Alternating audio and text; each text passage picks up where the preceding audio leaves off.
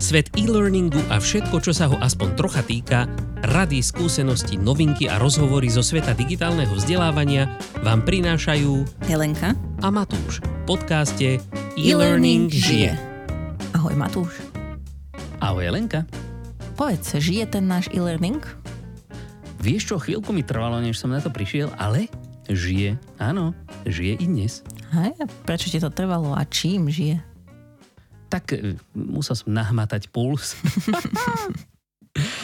A nebol som si úplne istý, že či je to nejaký šok alebo, alebo normálny puls, pretože náš milý e-learning dnes žije zážitkami z práve skončenej konferencie Learning Technologies. Tento rok s podtitulom Digital Experience, keďže tak ako všetko ostatné, čo donedávna bývalo ľudské a fyzické, a plné pachov a objatí, tak e, dneska je online, takže teraz sme mali Learning Technologies, digitálnu konferenciu.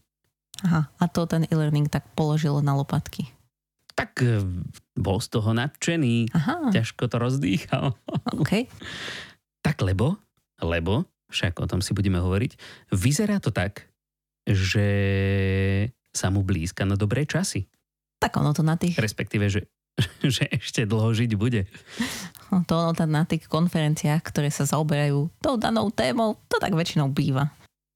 Tak áno, ale zrovna táto konferencia vie byť niekedy celkom kritická, a ešte donedávna e, sme slýchali také, že ako e-learning tej svojej pôvodnej forme a otázka je, že čo je to pôvodná forma. Samozrejme, nikto už dneska nerobí celodenné online kurzy, e, kde proste len klikáš next, tak akoby, že, že v tej vykapína, ale jednoducho e-learning sa mení, tak ako všetko.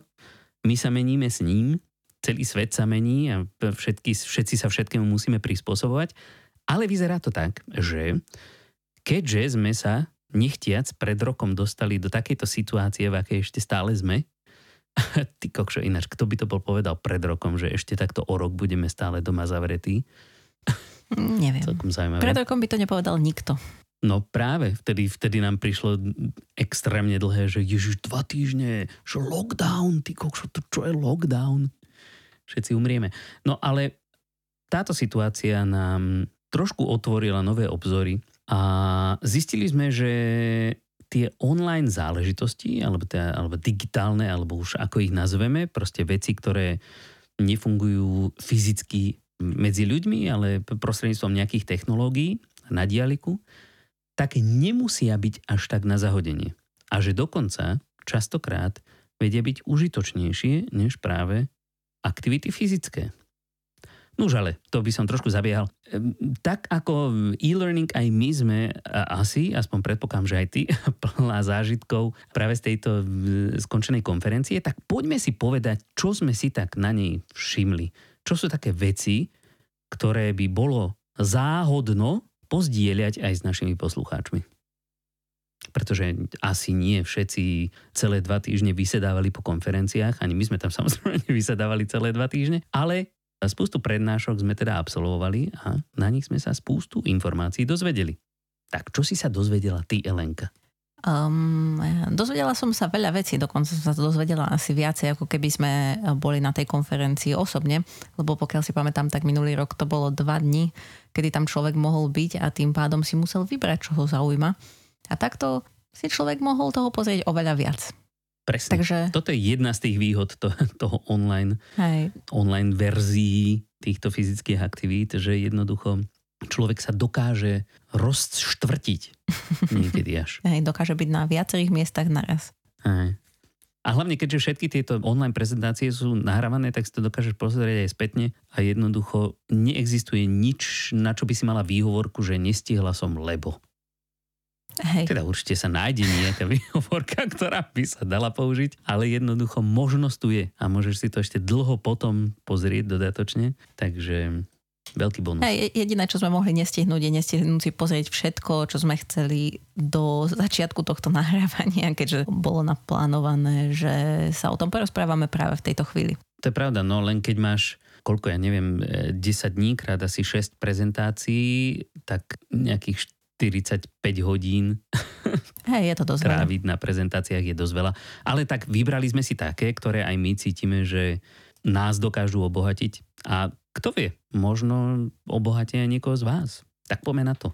No dobre, tak možno taká prvá vec, ktorá mňa zaujala a sa to tak celkom nieslo v rámci tej konferencie viacerými tými prednáškami, bolo to, že L&D, alebo teda vzdelávanie a rozvoj, learning and development, je súčasťou biznisu.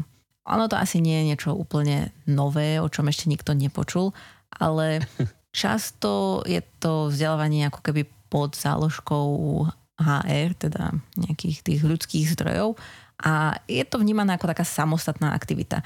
A síce aj my to už často hovoríme a aj mnohí ľudia to tak vnímajú, ako že už to počúvame zo pár rokov, že cieľom toho vzdelávania by malo byť to, aby nejakým spôsobom prispelo k biznisu samotnému, aby ho nejako podporilo, že nemalo by to byť len vzdelávanie, len pre samotné vzdelávanie, ale že, že by to malo priamo byť naviazané na tie biznis cieľe tej organizácie. A toto tu bolo počuť veľakrát. Ako keby veľa ľudí hovorilo o tom, že treba sa tak transformovať, ako ono, aj keď sa to v rámci toho vzdelávania ľudia, čo to majú na starosti, snažia robiť týmto spôsobom, že často to tak nie je vnímané. To hej, no, mne to príde také trošičku ako stating the obvious. Toto sa už roky, rokúce hovorí na mnohých vzdelávacích fórach, alebo teda takých ako firemne vzdelávacích fórach, že jednoducho ten biznis ešte stále akoby nie úplne chápe význam toho vzdelávania ako jednoducho také integrálnej súčasti toho svojho pokroku alebo svojho zlepšovania sa. Pretože ľudia práve tým, že sa vzdelávajú a že sa vzdelávajú relevantne pre ten biznis, tak dokážu ten biznis posúvať dopredu. A bez toho vzdelávania sa lístoček nepohne. Proste zostane status quo a môžeme sa čudovať, že sa nikam nehybeme. A je, je smutné, teda, že ako doteraz to stále akoby musíme, musíme o tom rozprávať, ale zase na druhú stranu, podľa mňa, tým, že teraz je taká situácia, aká je, tak tie organizácie majú trošičku viacej času prehodnotiť práve svoj postoj k tomuto, k tomuto vzdelávaniu vo vzťahu k biznisu a e, vidíme to z viacerých strán, že sa tak aj deje. A skutočne ako na tejto konferencii to, to znelo éterom prakticky non-stop. Hej. A ono možno na začiatku, keď možno vznikla nejaká prvá firma na svete, už neviem, kedy to bolo, tak tá firma asi nepotrebovala vzdelávanie ako Pra také. človek a syn. Hej. Tak oni asi nemali oddelenie vzdelávania, možno mali HR, lebo tak eh, predsa len to bola firma, kde boli ľudia. Mamina. hm. Ale nebolo tam vzdelávanie ako také. Až potom, zrejme, to si vymýšľam, hej, ale akože mi to príde ako taký logický progres, že teda uh, najskôr niečo sa snažíš robiť a potom sa to snažíš vylepšiť alebo príjmeš iných ľudí a potrebuješ ich vzdelať, aby to robili tak, ako si to ty robil. Čiže to vzdelávanie bolo v tom prvotnom okamihu naviazané na to, čo ten biznis robí a malo to naozaj ten biznis posúvať dopredu, alebo teda aj nejakým spôsobom tých ľudí pripraviť na to, čo majú robiť. Čiže bola to, výsledkom toho vzdelávania mala byť nejaká konkrétna akcia, že asi si nepovedal ten človek po firme pra človeka syn, ktorý tam prišiel, že a ja len chcem, aby ste boli vzdelaní. No nie, on chcel, aby robili to, čo majú robiť, aby robili svoju prácu dobre. Takže je to také zvláštne, že sa k tomu ako keby musíme vrácať, ale, ale je to tak. A myslím si, že troška v tom poškodila aj naša skúsenosť so školstvom, lebo tam to naozaj bolo skôr o tých vedomostiach a si úplne nevidel ten dopad, akože Samozrejme, rodičia povedali, že aby si potom sa dostal do nejakého zamestnania alebo mohol robiť to, čo chceš, tak musíš sa učiť. Ale bolo to také nedosiahnutelné a nie úplne všetko bolo spojené s tým vytúženým cieľom, takže potom... Tak ale akoby kedysi e, pôvodne takto vzdelávanie taká tá povinná školská dochádzka, jak sa vraví, že doteraz máme e, školy nastavené na, na potreby 19. storočia, pretože vtedy bolo treba vzdelať ľudí v nejakých technických záležitostiach, aby boli schopní pracovať efektívne vo fabrikách, tak vtedy to tak nejak fungovalo. Ale potom časom sa nejak tam nastal taký, taký, také drobné rozpojenie medzi tou praxou alebo praktičnosťou vzdelávania a začalo sa akoby tak na to pohliadať tak osvietenecky, čo je super, ale Samozrejme, každý expert vo svojej oblasti proste sa snaží venovať len tej svojej oblasti a nehľadí už na nejaký veľ, väčší obrázok. Takže proste neviem, neviem ako to, to by som sa púšťal do takých veľkých špekulácií, ale takto nejak to vidím, že jednoducho, presne ako si povedala, že to, to školské vzdelávanie teraz sa konečne o tom teda začína v posledných rokoch hovoriť, že nie úplne zodpovedá potrebám súčasného povedzme pracovného trhu. Takže akoby sa začínajú hľadať cesty, ako to zase viacej napojiť. Ale všeobecne e, vzdelávanie, e, hlavne to neformálne. Prečo sa my vzdelávame neformálne? Prečo chceme vedieť nejaké nové veci? Preto, aby sme mohli robiť veci, ktoré chceme robiť. Takže aj tá firma by sa na to mala pozerať práve tak, že naučím ich niečo, tých svojich zamestnancov, aby robili to, čo chcem, aby robili a potom budeme všetci šťastní. Oni budú šťastní, že vedia toho viac, ja budem šťastný, že robia lepšie. Win-win? Mm, OK, k, k tomu sa Nie? ešte dostaneme, ale aby sme úplne že nepreskakovali, tak ešte s týmto súvisí, súvisí aj to, že že ako keby často, keď sa podarí nejaký zaujímavý tréningový program alebo nejaký tréning, ktorý má dobré výsledky, tak sa tým radi pochválime. A bolo celkom zaujímavé, v jednej tej prednáške uvádzali taký príklad, že, že ale už nehovoríme o tom, čo sa môže stať, keď ten tréning zlyhá. A samozrejme uviedli taký extrémny prí, príklad, uh, že v Anglicku bol požiar nejaký Grenfell Tower, neviem presne, kde to je, ale bola to nejaká výšková budova. Až... To je nejak na predmestí Londýna, no však to bolo pár rokov dozadu. Aj, no tak um, som si to, to som nezachytila, ako mnoho iných vecí. A že tam zomrelo, som si pozerala, 72 ľudí, čo bolo dosť veľa. To hej, no. A riešili tam to, že čo bol, bola príčina práve tejto tragédie. A ako bolo tam samozrejme veľa faktorov, ale jedným z tých faktorov bolo aj to, že napríklad zásah tých e, jednotiek záchranných, ktoré tam boli, bol ako keby neadekvátny. Že dajme tomu, že im tam poslali také požiarné auto, ktoré nemalo taký správny výškový rebrík, alebo im mali hadice, ktoré nezvládli taký tlak tej vody, ktorý potrebovali, aby e, dosiahla na to poschodie. A že kým sa im dostali tieto ďalšie veci, že si to museli privolať znova, tak skrátka bolo neskoro. Proste prešlo veľa času. Pri požiari aj pár minút je veľa času. A v podstate oni to uvádzali ako príklad a uvádzali tam aj ako keby ukážky z nejakých správ, nejaké vypočúvanie, kde nejaký ten veliteľ tých požiarných síl alebo ten, čo to mal na starosti, hovoril, sa ho pýtali, že, že, že či toto trénoval, hej, takýto zásah v takýchto podmienkach alebo na túto konkrétnu situáciu a on tak akože zamýšľal, že, akože, že nikdy nedostali taký tréning. A to je to, že niekedy sa ako keby ten tréning považuje za niečo, že á, vzdelávanie. Ale niekedy to naozaj môže mať aj ďaleko siahle dôsledky a v, hlavne v prípade takomto extrémnom, že sú to ľudia, od ktorých závisia životy, že dajme tomu nemajú ten tréning poriadny taký, ako by mali byť, lebo možno, že sa s tým nestretávajú úplne často, tak sa to odflakne a netrenuje sa to a potom príde takáto tragédia. Takže to bolo v podstate ako keby na takú demonstráciu toho, že ten tréning naozaj je dôležitý, aj keď to tak možno nevyzerá. A že naozaj to má súvisť s tým, čo tí ľudia robia a nie je dobré sa pozerať len na to, že keď sa nám to podarí, ale aj čo sa stane, keď sa nám to nepodarí. Mm-hmm. Hej, mňa pri tomto napadla paralela práve s takým eh, relatívne bežným a častým tréningom, ktorý riešime a to je BOZP. Tam tiež môže často ísť o zdravie, niekedy dokonca o život. A pritom niektoré firmy e, k tomu pristupujú tak, alebo však aj, aj zamestnanci ostatne, že oh, hlavne si to rýchlo preklikať, proste nech si splním nejakú povinnosť a nazdar, ideme ďalej. Ale vieš, následky proste nedobrého BOZP tréningu alebo nepozorne študovaného môžu byť často nedozierne. Hej, presne tak a možno aj v situáciách, ktoré nie sú až také ako keby, najmä tomu tragické, tak pre ten biznis, ak to vzdelávanie má mať skutočne dopad na ten biznis, tak pokiaľ tých ľudí trénujeme zle, nesprávne, alebo si povieme, a že však to im môžeme len, len takto, že však sa to musia naučiť, tak sa to naučia, aj keď im to dáme, ja neviem, škaredé, alebo nezamyslíme sa nad tým, ako to tým ľuďom podáme, alebo ako odkomunikujeme tú dôležitosť, tak e, to môže priniesť aj, dajme tomu, finančnú stratu tomu biznisu, alebo to, že sa nerozvinul tak, ako sa chcel. A to možno nie je až také očividné na prvý pohľad, ale aj toto sa stáva. Aj keď samozrejme tie prípady, keď ide o život, sú samozrejme možno o troška e, výraznejšie a dôležitejšie, ale každý biznis má nejaké svoje ciele, ktoré sa mu môže podariť nedosiahnuť, keď ten tréning odflakne. Alebo respektíve, keď ten tréning zlyha. No a, po, mm-hmm. a bolo celkom zaujímavé, že uh, sa pýtali, že, že či uh, je realistické, že môže každý jeden kúsok vzdelávania byť zmysluplný a že môže mať nejaký vysoký dopad, na čo prednášajúca povedala, že mm, hej, že je to realistické, že veď na čo by sme robili tréningy, ktoré nie sú zmysluplné, že to práve nedáva zmysel. Ale že práve často sa k tomu pristupuje tak, a však je to len vzdelávanie. A že tu ako keby často robíme kompromisy, lebo nie je dostatok času, nie je dostatok peňazí a vedie to len vzdelávanie. Len vzdelávanie. Je to až vzdelávanie. Aj. Čo možno síce od nás pôsobí tak trocha, ako v tej škole, keď každý učiteľ si myslí, že jeho predmet je najdôležitejší. A...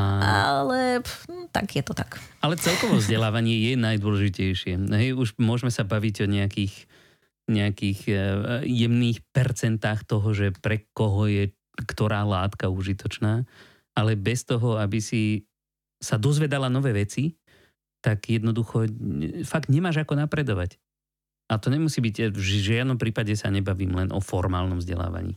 Naopak, toho neformálneho je tam ďaleko viac, ale vzdelávanie je absolútne neoddeliteľné od, od spokojného a úspešného života.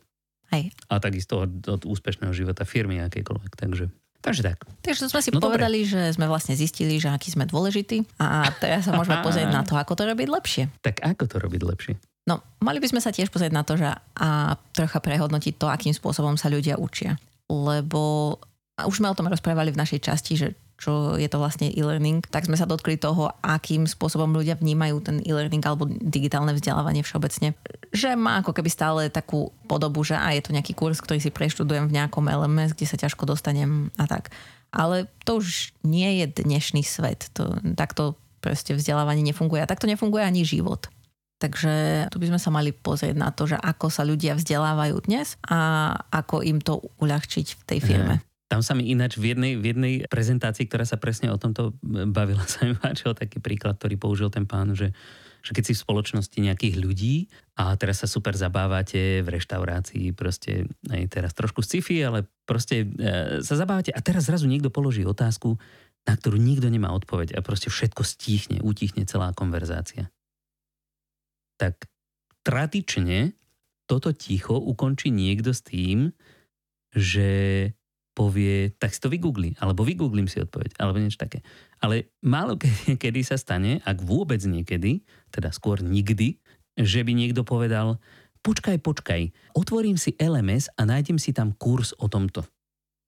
Hm, takže to len tak na vykreslenie tej situácie, že akoby nie všetko je len to formálne vzdelávanie. Hej, a celkom je to zaujímavé, lebo no, veľa ľudí kritizuje m, takúto kultúru, že máš mobil pri sebe a že keď niečo nevieš, tak si to ideš vygoogliť, že, že bolo by treba nad tým porozmýšľať a podobne, že možno, že vyrieši ten problém alebo si ho odložiť a neviem. Čo je taký v podstate starý spôsob, že keď si nemal k dispozícii ten telefón alebo čokoľvek, tak si sa skrátka nepozrel, tak ste skončili s tým, a možno keď prídem domov a spomeniem si na to, tak to niekde vyhľadám alebo sa niekoho opýtam. Ale tým to skončil, lebo keby nebol ďalší zdroj na získanie tej vedomosti. Ale si nemyslím, že je to úplne zlé, že to teraz takto funguje, lebo naozaj môže tá konverzácia pokračovať a môže sa rozvinúť do úplne inej šírky alebo hĺbky, ako, ako keby sa tá debata ukončila kvôli tomu, že neviem tú danú informáciu. Ale presne však, ale to je to, že keď, keď o čomkoľvek si niečo zistujem, učím sa, tak narazím vždycky na nejaký bod, kde si poviem, dokeľu tomuto nerozumiem, aj keď to nie je súčasťou tohto tréningu, tak si len pozriem, že toto, čo znamená toto slovíčko napríklad. A už sa dostanem do takej tej špirály, že zistujem viac a viac a viac, pretože ma to čím ďalej tým viac zaujíma. Ale len tak ma napadlo pri tých mobiloch, že jak to proste ľudia odsudzujú, že he, he, máš tento. My máme vo vreckách niečo, za čo by ľudia v histórii boli schopní viesť vojny pre Boha. Neobmedzený prístup k informáciám celého sveta. Toto ako si predstav nejakých osvietencov typu ja neviem, Galileo, Newton, Da Vinci, proste Einstein, čo by tí dali za, takýto, za takúto mašinu. Neviem. Tak určite by boli radi, ale som si istá, že aj oni by, aj oni by niekedy spadli do youtube špirály alebo podobného um, takéhoto uh, stavu. Ako sa stáva aj nám. Ale tak samozrejme by im to v ich práci pomohlo a možno by ju urýchlilo. Ako keby žili v tejto dobe, tak by asi vymysleli iné veci no, ďalšie. Možno, alebo, by, alebo by naopak nikdy nič nevymysleli, lebo by furt len študovali a nemali by čas na, na prácu. A to si nemyslím, no, myslím, dobre, že to je no, ale, ale podľa mňa máme neuveriteľnú cennosť proste stále so sebou. Fakt všetky informácie na, na vzdialenosť paže. Hej. A keď už sa to týka toho rozmýšľania, že, že ľudia ako keby strácali tú schopnosť rozmýšľať, lebo to je väčšinou ten argument, hej, že nerozmýšľam, nájdem mm-hmm. si mhm. to. Ale je fakt, že keď tá informácia existuje, tak prečo by som nad ňou rozmýšľala? A pôjdem Presne. do tej hĺbky, kde tie informácie existujú a keď už prídem tam, kde neexistujú, tak vtedy môžem rozmýšľať. Veď aj to musím. Presne. Ale veď, keď už nikto nad tým premýšľal, tak na čo jednoducho znovu objavovať koleso, ako sa hovorí. Alebo už len to, že rozmýšľam nad tým, kde tú informáciu nájdem, a ako ju použijem, tak to je proste, to je tá pridaná hodnota toho. Však to je, jak sa hovorí, že proste stroje na všetkých náradia, čo potom budeme robiť. No my budeme práve robiť tie veci, ktoré tie stroje nedokážu. Proste budeme sa stále jednoducho posúvať niekam, budeme používať tie časti nášho mozgu, ktoré nie sú stavané na rutinu. Mm-hmm. No dobre, poďme ďalej. Zase trošku odbočujeme tradične. Tak ale ono to s tým v podstate súvisí, lebo keď sa pozeráme na to, že prehodnotí na to, ako sa ľudia učia, to, to ako sa učia, je to, aký majú prístup aj k technológiám, aj ku všetkému ostatnému práve v tejto dobe. Kedy si nemali, tak sa učili inakšie. Teraz majú, tak sa učia inakšie zasa. A čo ma celkom zaujalo, že mm, keď tam, už neviem, nepamätám si úplne názvy, neviem ku všetkým poznámkam názvy tých prednášok, a kto to povedal, ale teda všetko to bolo na tej konferencii, takže ak by vás zaujímalo, že kto tam prednášal, tak si to kľudne pozrite. Aj vám dáme link na konferenciu do zdrojov, aj na všetko, čo budeme spomínať, čo sa toho bude týkať, ktoré nájdete na stránke www.illermedia.sk podcast. No a teraz, aby som sa vrátila naspäť k svojej myšlienke, tak niekto spomenul, že kvôli korone sme prešli na núdzové učenie a nie na online vzdelávanie sa. A tu v angličtine je ten rozdiel toho učenia a vzdelávania sa, alebo učenia sa, lepšie pochopiteľný, lebo je to teaching a learning. A teda to učenie je, že ja niekoho učím a učím sa, keď sa sama učím. A že ako keby, že my sa snažíme tým ľuďom odovzdávať tie vedomosti, ale to už nie je úplne to, čo funguje. Že nemôžeme nikoho prinútiť, aby sa učil že to už nie je ten systém, ktorým by sme mali ďalej ísť. A to je vlastne to, čo si ty vtedy spomínal, hej, že, že chceme odovzdať ľuďom tie vedomosti. Hej, my im chceme nejaké vedomosti odovzdať, ale je to o tom, že čo oni potrebujú a oni by sa mali no, jasné. to naučiť sami. Hej, že už úplne neplatí to, že my sme tá ako keby autorita najvyššia, ktorá ti povie, čo máš vedieť, ako mali by sme skôr ako keby podporovať to vzdelávanie, že dať tým ľuďom to, čo potrebujú. Presne, však to je, to je zase trošku paralela s tým e, školstvom ako takým, ktoré by nemalo, ak sa hovorí o tom v kuloároch, hej, to není moja autorská myšlienka, že by sa to, to školské vzdelávanie nemalo zameriavať čisto proste na, na dáta, ale skôr na to naučiť ľudí, ako vyhľadávať informácie a ako s nimi pracovať. Nejaké kritické myslenie. Hej. Takže zase akoby... No, prepač. Nie, chcem sa povedať, že v tejto dobe, potom o 50 rokov, to možno zase bude niečo iné. Ale no teraz... jasne, to, to my absolútne netušíme, ale akoby te, teraz aktuálne by sa to hodilo. Problém je, že než nastanú nejaké, nejaké skutočne uh, zásadné zmeny a než by sme sa dostali povedzme k tomuto, tak zase ten svet sa zvyčajne potvára, vyvinie niekam úplne inam a už zase len dobiehame. No. Hey, ale to neznamená, že sa máme prestať snažiť, len treba zrýchliť. Nie, to určite nie. Naopak. No, presne. A... Presne to. A potom, a to je, toto je skôr taká ako keby možno, že filozofická vec, hej, že trocha zmeniť pohľad na vec.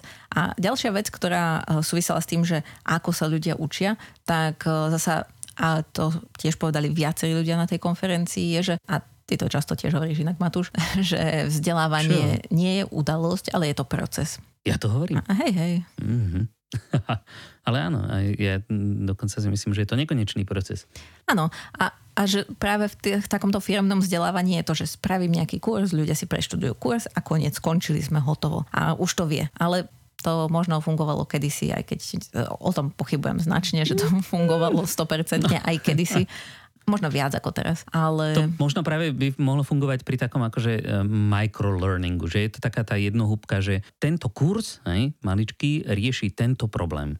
Nazdar. Ale není to vzdelávanie sa ako také. Je, to je skôr také, a o tom sa budeme možno za chvíľočku baviť, to je takéto vzdelávanie v procese pracovnom. A toto sa tam teda tiež opakovalo, hej, že tým, že je to proces, ako je fajn mať možno nejaký kurz, keď e, potrebujeme ľuďom ako keby alebo im chceme dať nejakú ucelenú informáciu, aby mali o tom, ale jednak nemôžeme čakať, že si všetko zapamätajú a že to hneď použijú. A niekedy je fajn to rozdeliť na menšie celky, to už záleží od konkrétnej situácie. Ale viackrát sa tam aj zopakovalo, že ako keby treba tých ľudí občas nejako že pošťuchnúť a možno im to pripomenúť, alebo im dať nejakú otázku alebo nejaký ten problém z tej danej um, problematiky, aby ho vyriešili a aby si to nejakým spôsobom obnovili, lebo inak to zabudnú. Tak, tak. Tak to je v podstate asi všetko z tejto časti. Aha, tak dovidenia. Ale nie z tejto časti podcastu, iba z tejto časti, že, že treba prehodnotiť to, ako sa ľudia učia. A, a teda sa pozrieť na to, že ako to robia v bežnom živote, to ako najviac pomôže. No a potom... Presne, no toto ináč, prepač uh-huh. ešte e, k tomuto, keď si teraz povedal, že ako to robia, pozrieť sa na to, ako to robia v bežnom živote. Toto bolo v prezentácii, ktorá sa volá The Now and Next of Learn and Tech. A tam ten pán, ktorý teda e, túto prezentáciu viedol, vravel, že pre neho, aby zistil, aké trendy budú vládnuť vzdelávaniu, hlavne digitálnemu vzdelávaniu, tak sa nepozerá na, na vzdelávacie konferencie, ale pozerá sa na konferenciu CES, čo je Consumer Electronic, neviem čo, show. Neviem, nepamätám také. Proste jednoducho, to býva začiatkom roka v Las Vegas, myslím, a je to najväčšia výstava spotrebnej elektroniky, kde práve všetky veľké technologické firmy predstavujú svoje nové technológie, svoje nové zariadenia, neviem, telefóny, telky, počítače, čo ja viem, čo všetko. A jednoducho to je to, čo udáva ten trend v tom, ako budú ľudia pracovať s technológiami a potažmo samozrejme aj ako sa budú technologicky, teda digitálne vzdelávať. Pretože to vzdelávanie, to ako ľudia pristupujú k vzdelávaniu samých seba, alebo to k tomu učeniu sa, k tomu learningu, nie teachingu, tak je práve to, ako bežne fungujú v živote. Aké technológie využívajú, koľko času s nimi trávia, či ich používajú na počítači, na mobile, ja neviem, cestou do práce, v práci, mimo prácu.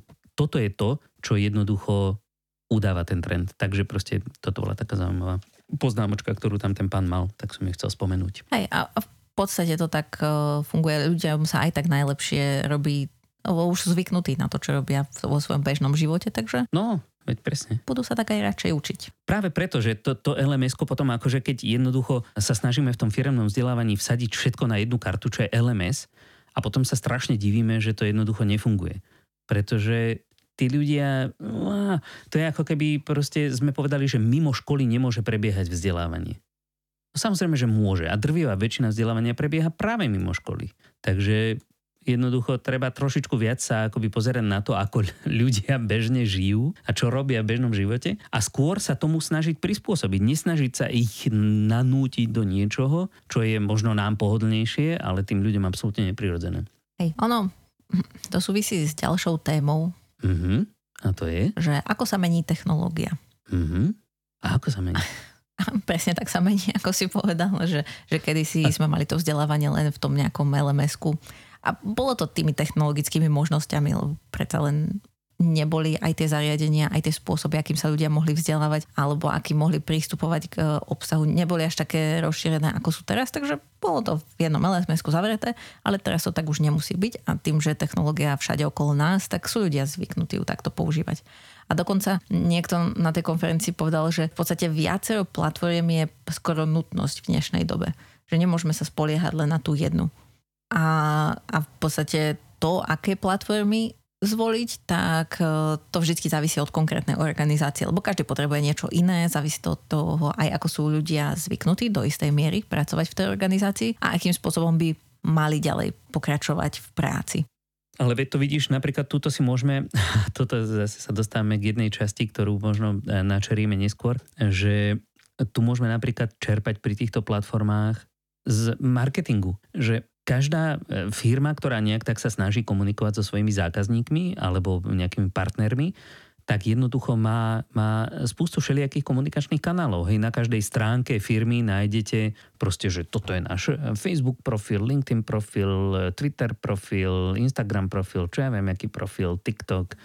Takže jednoducho ľudia nie sú a ani už určite nechcú byť zviazaní len jednou možnosťou. Chcú mať na výber a nie len to, že chcú mať na výber, ale chcú čerpať z rôznych zdrojov proste. Áno. som, som rád, že súhlasíš. Hej, ako môžeme sa kľudne podobaviť aj o tom marketingu a tak, že vlastne čo čerpať z tých ostatných ako keby odvetví. Mm-hmm. Určite sa pobavíme. A ono je zaujímavé naozaj, že, že pokiaľ tá firma, pokiaľ ide o zákazníkov, ktorých nejakým spôsobom treba prilákať, tak si povieme, áno, spravíme všetko len tak, aby to mali pohodlné, aby prišli, aby sa u nás dobre cítili, aby sme, aby sme urobili všetko, ako len chcú. Ale pokiaľ sa jedná o vzdelávanie, a že však sú to zamestnanci, oni prežijú, keď to bude škaredé, oni prežijú, keď to bude len také všelijaké, oni prežijú, že sa to budú musieť učiť z nejakého PowerPointu. Je to taký zvláštny prístup. Pritom tí zamestnanci sú ako práve tí, ktorí pomáhajú tej firme a pomáhajú komunikovať s tými zákazníkmi. Spokojný zamestnanec, spokojná firma. Hej. No a dobre, tak čo sa ešte týka tých platformiem, tak uh, keď ich máme tak veľa a v podstate to súvisí s tou ľahkosťou používania, je že bolo by fajn, keby sa tí ľudia vedeli tam pohybovať bez nejakých problémov. To znamená, že ako single sign-on, že aby sa mohli tam pohybovať s ľahkosťou, lebo naozaj už aj to lms veď vieme, že je bariéra kvôli tomu, že treba tam ísť a niečo si tam vyhľadať. Ak chceme, aby tí ľudia používali tie veci, tak im musia byť veľmi jednoducho dostupné a nie teda, že mám 5 platform, z ktorých každá je dobrá na niečo iné, čo je fajn, že sú, ak plnia ten svoj účel a pomáhajú tomu biznisu všeobecne ale zároveň tí ľudia musia mať k tomu ľahký prístup, lebo keď nemajú, tak tam potom nebudú chodiť a nebudú, nebudú to používať. No a ešte bolo také zaujímavé, tiež to niekto hovoril, že je, a je to ako sa menia tie technológie, tak väčšinou sa ľudia ako keby pýtajú nesprávnu otázku. Že pýtajú sa, že ako môžeme robiť to, čo robím s novou technológiou. Ale že lepšia otázka by bola, že ako nová technológia zmení to, čo robím. Mm-hmm. Bolo pár sekúnd na to, aby si každý dokázal premyslieť, že čo to vlastne znamená. Ale v podstate, a my sa s tým tiež často stretávame a možno ako sa iní ľudia s tým stretávajú, že skrátka sme zvyknutí na nejaký systém, hoci čo to je. Hej, napríklad, že, že vyplňame nejaké údaje, sme ich najskôr vyplňali v Exceli, v tabulke, mal to takéto stĺpce, takéto polička. A teraz príde nejaký nový systém, ktorý nám pomôže tú istú vec robiť má iné funkcionality, ktoré e, ľudia vymysleli na základe tohto, toho, že áno, tá štatistika, ktorú tu robíme, bola najlepšie robiť týmto spôsobom. Ale my chceme, že ale nie, my tam chceme mať tieto stĺpce, chceme tam mať tieto údaje, lebo tak sme to robili predtým. A pritom to môže byť oveľa nepohodlnejšie v konečnom dôsledku pre tú vec, ktorú chcem dosiahnuť. Že niekedy, niekedy tá nová technológia za sebou prinesie uľahčenie tej práce, len sa musíme ako keby uh, odstrihnúť od toho, čo poznáme a, a skúsiť to novou novým prístupom. Hej, to je taký ten psychologický moment proste, že jednoducho vykročiť z tej svojej komfortnej zóny. Častokrát nám s týmto môže použiť napríklad nejaký, nejaký experience design. Jednoducho, že tá nová vec je tak dobre nadizajnovaná, že nemáme pocit, že o, dokeľu tá staršia bola krajšia, alebo príjemnejšia, alebo niečo. Hej, to je... Ale áno, tak otvorená mysel je samozrejme Hej. dôležitá. Hej, jedna vec je ten dizajn, ale niekedy je to aj dobre nadizajnované, ale človek má pocit, že potrebuje všetko to, čo mal v tom starom systéme. A že nie vždy je to pravda. No, no. Napríklad, hej, také dáta, ja som, ja som ich miloval samozrejme, kedysi na slovenskom rozhlase, bežali také, že úroveň hladiny riek neviem, na toku Dunaja proste, že, že nivo stable, čo to tam bolo, úraveň vady pádajet. a ono to bolo po slovensky, po rusky a po francúzsky z nejakého dôvodu. No a boli to proste strašne zaujímavé informácie, ale samozrejme už, už ich potrebuje asi len proste traja ľudia na celom Slovensku, alebo teda pár stoviek, povedzme, ktorých sa to priamo týka a ostatní to jednoducho už v tých správach nevyužijú, tak to z tých správ zmizlo.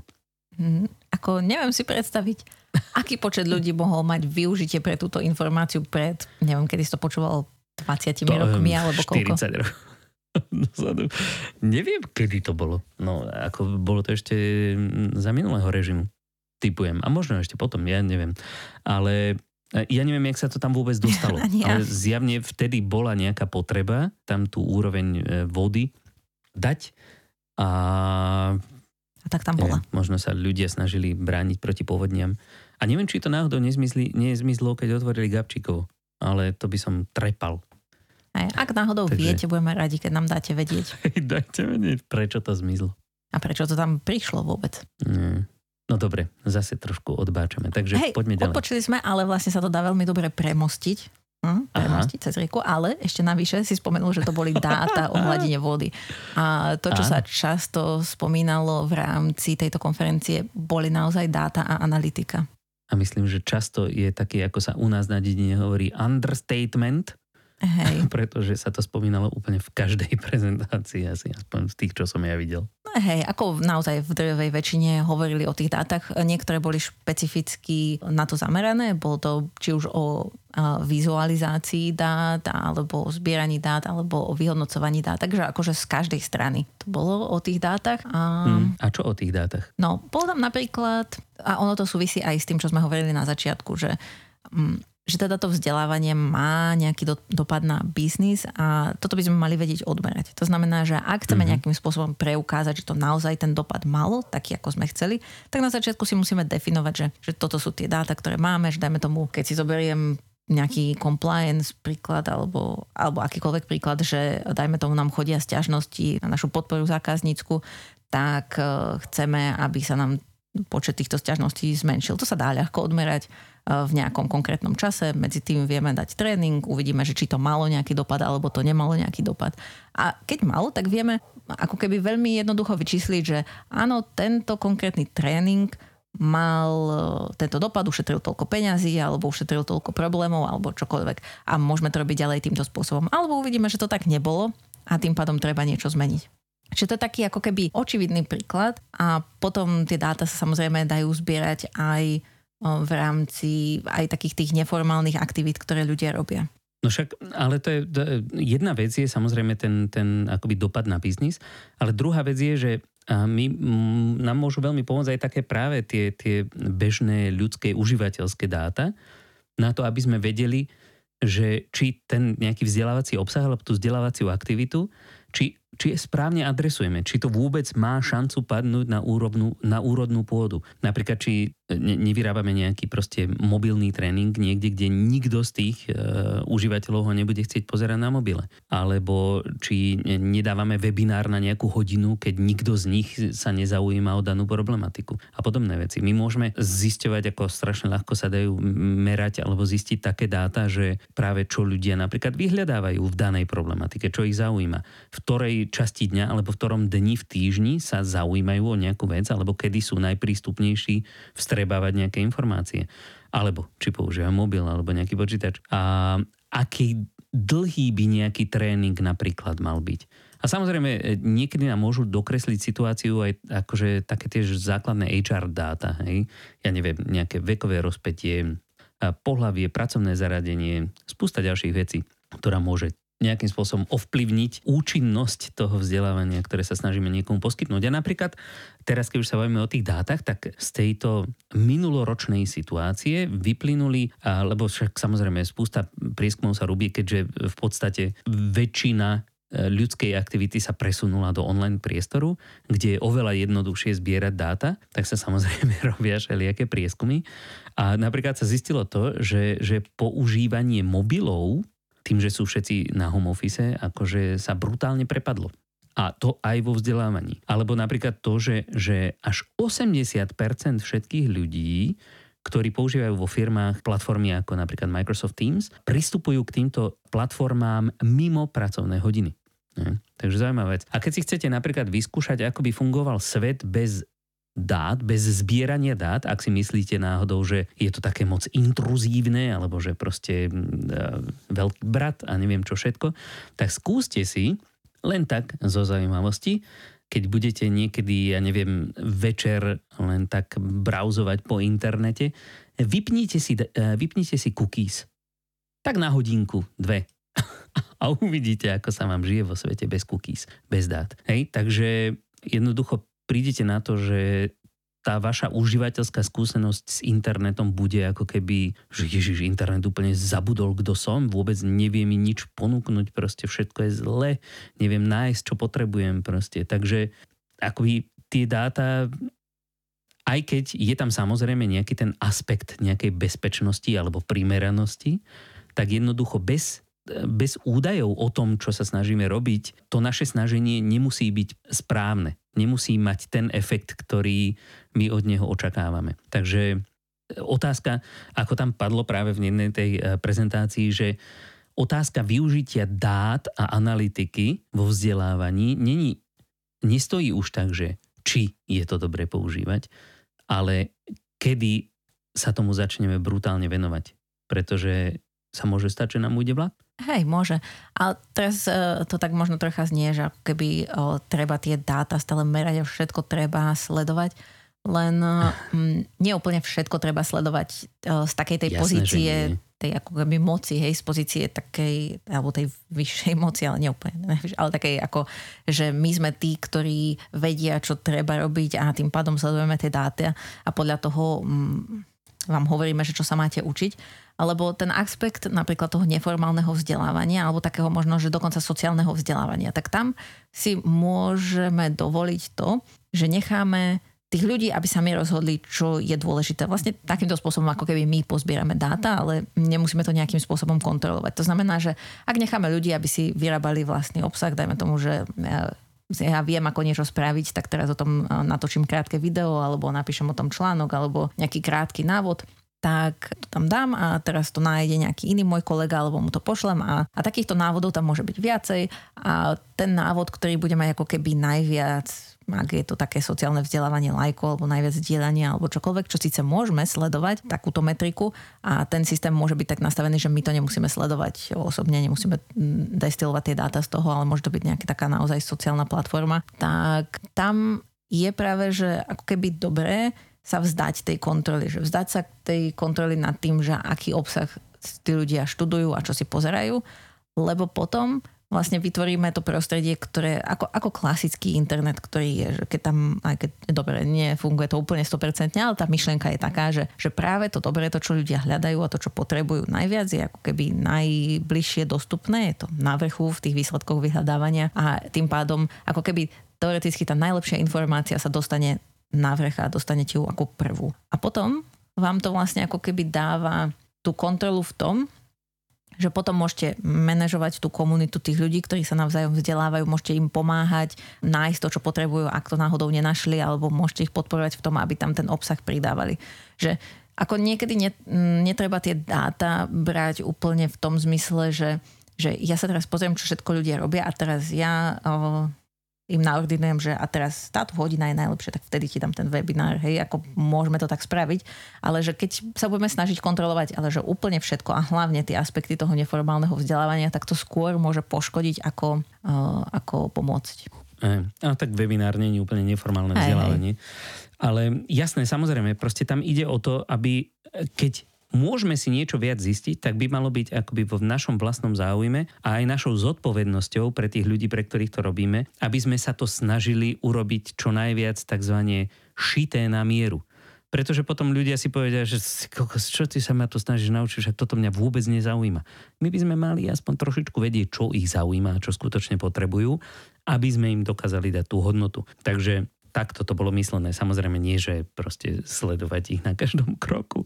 No ale počúvaj, cing, cing, cing, cing, cing, dostávame sa do nejakého posledného kola, pretože už zase sa trošku rozkecávame. A ja viem, že je to hlavne moja chyba, pretože často odbočujem od témy, ale poďme si ešte skúsiť tak nejak zhrnúť nejaké také všeobecné pozorovania, prípadne nejaké častejšie spomínané veci, ktoré nám tak vyvstali z toho celého šumu tej konferencie a čo je také, čo si myslíme, že by mohlo zaujímať ľudí. Alebo čo zaujalo teba napríklad? No, mňa zaujalo v podstate zaujali ma skôr tie akože filozofické otázky a zmena myslenia a prístupu k vzdelávaniu, a to už sme prebrali. Ale ak by sme prešli... O tom si dáme ďalšiu epizódku, keď už spomínaš v nejakom bleskovom kole filozofické otázky, tak to nikdy nevieš ti nič dobre. Hej. Um, ale hej, dobre. Ale čo sa týka takých tých často spomínaných vecí, lebo tak to by aj človek očakával od konferencie o digitálnom uh-huh. vzdelávaní, že sa dozvieš, aké sú nové tie trendy technologické a aké sú nové slova a a nástroje, software, aplikácie, ktoré môžu používať, tak... E, Nezajímajú tie slova. Tak tie... Aké nové slovo si počula? Á, nové som úplne nepočula. Ako jediné, čo sa teraz tak častejšie používalo, a nepoužil to jeden človek, a aspoň zo traja to použili, bolo tzv. po anglicky to hovorili, že nudges, čo by som povedala, že sú nejaké pošťuchnutia. Uh-huh a v podstate to súviselo s tým spôsobom, ako sa teraz ľudia učia. Že, že, a s tým, že teda to vzdelávanie nie je tá nejaká udalosť, ale je to ten proces. Že ako keby mm-hmm. tým ľuďom občas pripomenúť, že sa majú ďalej učiť, alebo že tu máš nejakú ďalšiu vzdelávaciu pomôcku alebo nejaký milník, alebo že posun sa ďalej.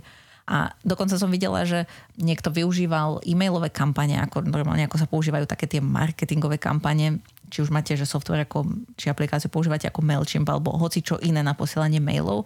Takže toto nastavili napríklad na interné vzdelávanie, že poslali ľuďom, že a tuto bude taký kurz o, ja neviem, informačnej bezpečnosti, a nezabudnite si to pozrieť a keď si to nepozreli, respektíve tieto kampane väčšinou vedia merať, že či tí ľudia si to otvorili, pozreli, klikli kam mali kliknúť a podľa toho im to poslalo, že a ešte si, si to neotvorili, tak viete, nový kurz o informačnej bezpečnosti, že takýmto spôsobom sa ich snažili ako keby takým kvázi marketingovým spôsobom sa ich snažili dostať k tomu, aby si, dajme tomu, preštudovali ten kurz, ktorý chceli. A fungovalo to?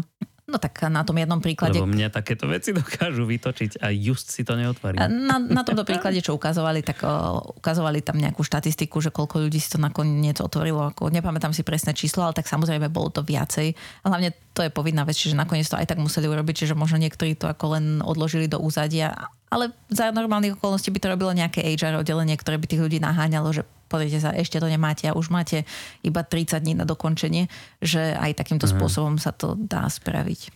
Takže toto tam ne, akože ne. celkom také tieto pošťuchnutia boli vo viacerých kontextoch, toto bol jeden z nich uh, spomínané. Aj.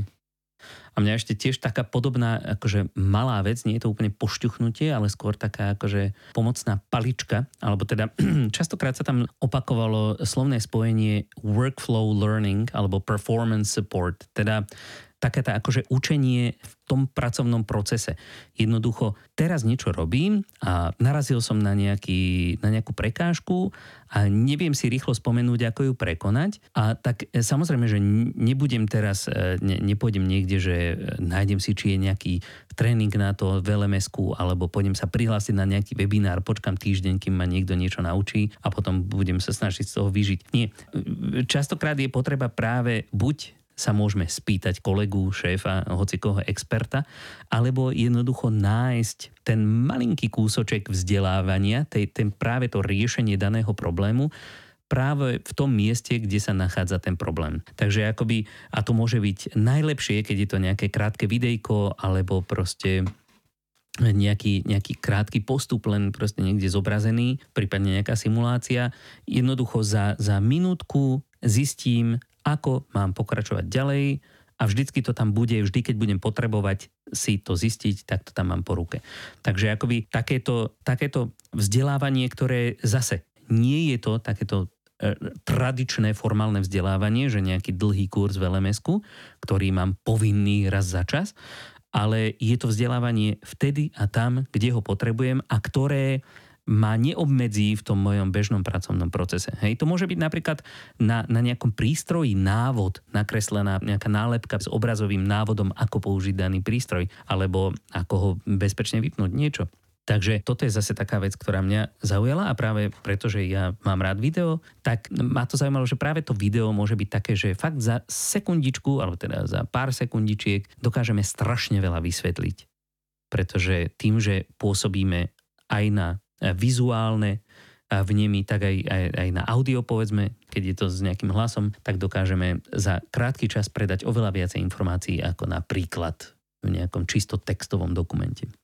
No ale potom ma tam ešte zaujali také veci, že e, čo sú také akoby zistenia z nejakej štúdie, ktorú robila firma Future Learn a to, a to nechám, nechám to bez nejakého väčšieho komentára, hej, aby ste si nejak tak mohli každý urobiť nejaký svoj obrázok, prípadne s tým súhlasiť, nesúhlasiť, proste akože povedať si, že to je somarina, alebo niečo, hej, to už nechám na vás. Ale každopádne, čo oni zistili a čo im vyšlo z nejakých tých pozorovaní trendov, lebo však oni akože skúmajú to digitálne vzdelávanie dlhodobo, ale teraz tento rok, samozrejme, jak som už spomínal, prišlo spústa nových, nie vždycky úplne čakaných dát, No ale čo im z toho vyplynulo, nejaké také základné trendy, je napríklad, že online je nový normál. Že teraz už skôr bude také, že, že online je ten normál a to už je jedno, či na vzdelávanie alebo na nejaké, nejaké pracovné stretnutia alebo čokoľvek. A skôr to fyzické bude taký ten doplnok k tomu. Hej? Pravím, nebudem to ďalej komentovať, takže toto len si tak nechajte. Ja tieto veci zaujali. A, zaujímavé, práca na celý život teda takéto, že nastúpim v jednej firme a budem robiť jednu vec až do konca života, že to už je pravdepodobne tiež dávno minulosťou, alebo nie dávno, ale stáva sa to minulosťou. Samozrejme sú výnimky, sú nejaké povolania, ktoré sa príliš nemenia. Ja neviem, lekár, požiarník, je ich spústa, ale v takomto bežnom uh, kancelárskom živote už to nebude tak, že proste budem celý život účo, účtovník.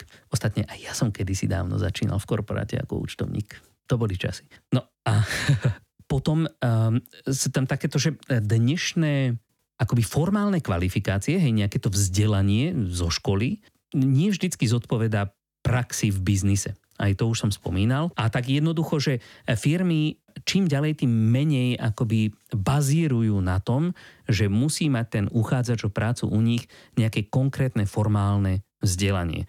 Pretože šikovné firmy si dokážu šikovne svojich zamestnancov vychovať a skôr teda hľadajú nejaké ich také akoby osobnostné rysy, ktoré zapadajú do tej firemnej kultúry, než že by sa vyslovene pozerali po nejakom formálnom vzdelaní a potom samozrejme obrovský dôraz na well-being, jednoducho fyzické a mentálne zdravie, to bez toho už sa nikto nepohne a aj toto je niečo, čo by sme mali zohľadniť v tom vzdelávaní a nenútiť napríklad ľudí vysedávať na 4-hodinových tréningoch. A také posledné pozorovanie z, tohto ich, z tejto ich štúdie je, že mladí ľudia vládnu svetu.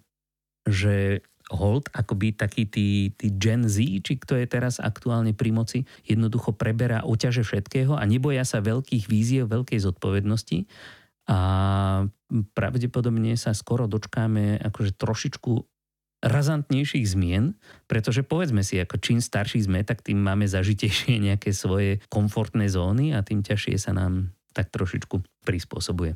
Ale aj o tomto no. bude epizóda podcastu blízkej Určite. budúcnosti. O všetkých, o všetkých týchto veciach budú epizódy samostatne, práve preto to teraz nechcem komentovať bližšie, pretože do tej doby si môžete vy premyslieť, čo si o tom myslíte a či sa vám vôbec chce počúvať takú epizódu. A potom ma ešte zaujali dve prezentácie, ktoré boli také, že som si povedal, konečne sa to niekde rozoberá akoby takto na verejnosti, že jednoducho obidve mali také podobné názvy, že čo sú nejaké, on sa to volal, že ideas worth stealing. Hej? Ako, je, ako máte TED, ktorý je ideas worth sharing, tak uh, teda spreading. myšlienky, ktoré... Spreading, uh-huh. hej? Sorry, tak word spreading, proste myšlienky, ktoré stoja za to, aby sa rozširovali, tak e, toto je zase e, myšlienky, ktoré sa oplatí, alebo teda nejaké možno postupy, prístupy, ktoré sa oplatí ukradnúci z iných oblasti biznisu.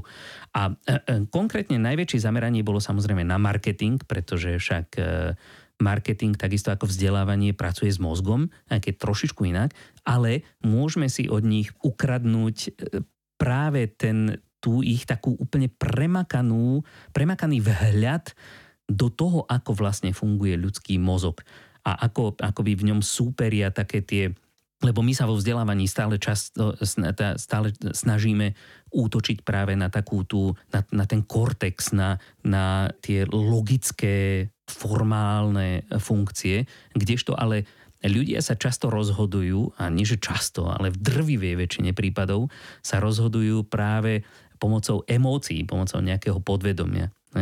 Takže tam napríklad jednoducho sa to dá a o tomto chceme mať tiež epizódu zvlášť, že ako by ste dizajnovali povedzme nejaké vzdelávanie pre 6-ročných. Hej? A keď, vždy, keď e, padne nejaká takáto otázka na, na konferencii alebo niekde, tak e, ľudia odpovedajú, no ja neviem, zjednodušili by sme to, skrátili by sme to, dali by sme možno viac farieb, možno by sme pridali nejaké video, obrázky, čo ja viem čo. A potom akože taká násled, následná otázka na toto je, a čo z týchto vecí sa vám ako dospelákom nepáči. Hm? Takže.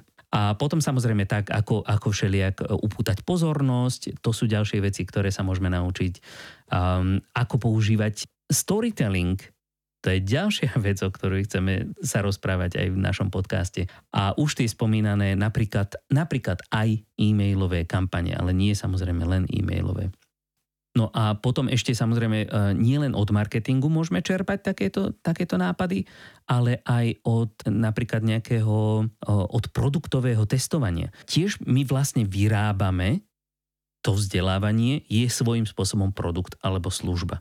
Hej? Takže keď nejaká firma vyvíja produkt, tak tiež ho nejakým spôsobom prototypuje, vyrobí nejaký prototyp, otestuje, či to funguje, či ľudia o to majú záujem a tak ďalej. Potom ho prispôsobí a tak ide stále dokola. Neurobí, ne, nepredpokladá, že presne vie, čo ľudia chcú. Pretože keď predpokladáme, a o tomto myslím, že už sme sa bavili niekedy, keď predpokladáme, že vieme, čo ľudia chcú, tak často sa nám môže stať, že vyrobíme niečo, čo síce nám sa páči, ale ľudia v skutočnosti to vôbec o to nemajú záujem, nič im to nepovie. Takže v skutočnosti je lepšie, a to sa, tu sa okľukov vraciame k, k tým dátam. Proste mali by sme si zistiť, čo je skutočne potreba. A nie len, že čo biznis potrebuje, ale aj čo ľudia potrebujú, alebo ako by ľudia boli najschopnejší to, to prijať. A s tým možno súvisí aj to, no. nielen z tej strany, že čo akože naozaj potrebujú, ale často sa stáva, že, že keď za nami niekto príde s problémom a dajme tomu ten človek, čo má na starosti tú oblasť, ktorý chce vzdelávať a príde za nami a povie, že, že a toto potrebujem naučiť tých ľudí a my sa odpievame, že kde je problém a on povie, že nie, kde je problém. Niekedy si to aj ten človek myslí zle. Že väčšinou je dobré nepredpokladať vôbec nič a ísť naozaj zistiť, že kde je ten problém. Presne. No, toto je, toto je taká tá, tá pokora trošičku. E, vo všetkom by mala byť asi trošku viacej prítomná, ale vo vzdelávaní samozrejme tiež. Jednoducho nemyslieť si, že my presne vieme, ako vyriešiť daný problém. Ani, že čo ten problém Lebo, je. A hlavne, presne, to je ďalšia vec. Toto je, toto je veľmi dôležité, dôležité napríklad na našej práci s našimi zákazníkmi, prinútiť ich zamyslieť sa nad tým, respektíve my chceme, aby nám to povedali, ale oni to často nemajú úplne presne premyslené, že čo je presne ten problém, ktorý sa snažia vyriešiť. Takže nepredpokladajme. tak to je všetko odo mňa. OK. Ty máš ešte niečo? No, tak ako ja iba som chcela spomenúť tie slova, teda okrem tých eh, pošťuchnutí, ktoré Aha, sa tam no tak povedz. vyskytovali. A také tie témy, o ktorých bola reč, bol a eh, napríklad obsah tvorený používateľmi ako user-generated content, to bola ako keby dosť častá eh, téma. Takisto microlearning, o tom sme už trocha rozprávali, space learning, teda nejaké vzdelávanie rozložené v čase, čo súvisí s tým microlearningom do istej miery. Potom tam bolo aj spomínané Google vzdelávanie, čo v podstate tiež znamená len to, že ľudia sa učia tak ako doma, ako na internete a takisto mm. sociálne vzdelávanie a ako také niečo, čo môžete vidieť, tak sa často spomínalo samozrejme video, lebo to je teraz celkom kurze, čo sa týka takýchto a hlavne e, toho obsahu tvorenými, tvoreného používateľmi, že je veľmi jednoduché natočiť nejaké krátke video a zdieľať to s niekým. Mhm. Každý môže byť youtuber. Hej, a každý môže byť aj intraneter. To som si teraz vymyslela. Alebo však e, o tomto nám nedávno aj Svete rozprával, e, že takto v podstate to môže fungovať aj na tej firemnej sociálnej sieti. Hej. Jednoducho rýchlo prispieješ videjkom krátkým, šup, informácia sa šíri svetom.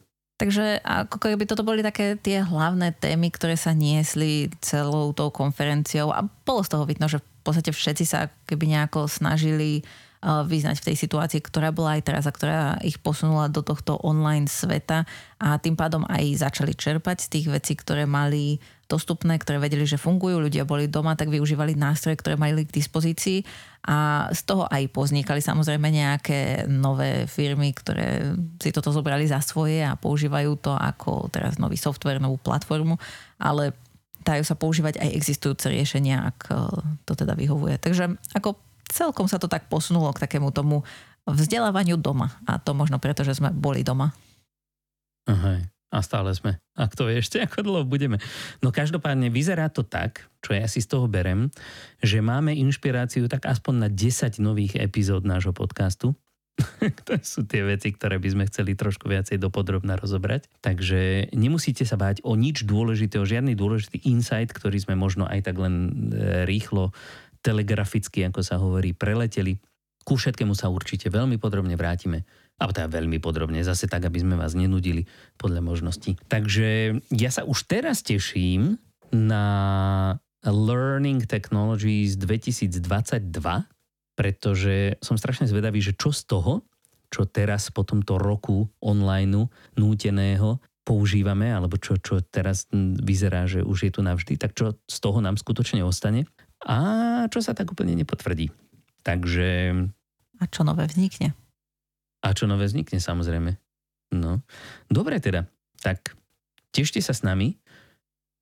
A dúfame, že ste si aj vy z toho možno odniesli aspoň nejaký zaujímavý pohľad alebo niečo, čo teraz budete môcť uplatniť u seba. A keby ste náhodou mali akékoľvek otázočky, neváhajte nám napísať na e-mail podcast.elearnmedia.sk a my sa už teraz tešíme na ďalšie stretnutie s vami pri ďalšej z epizód nášho podcastu E-Learning žije.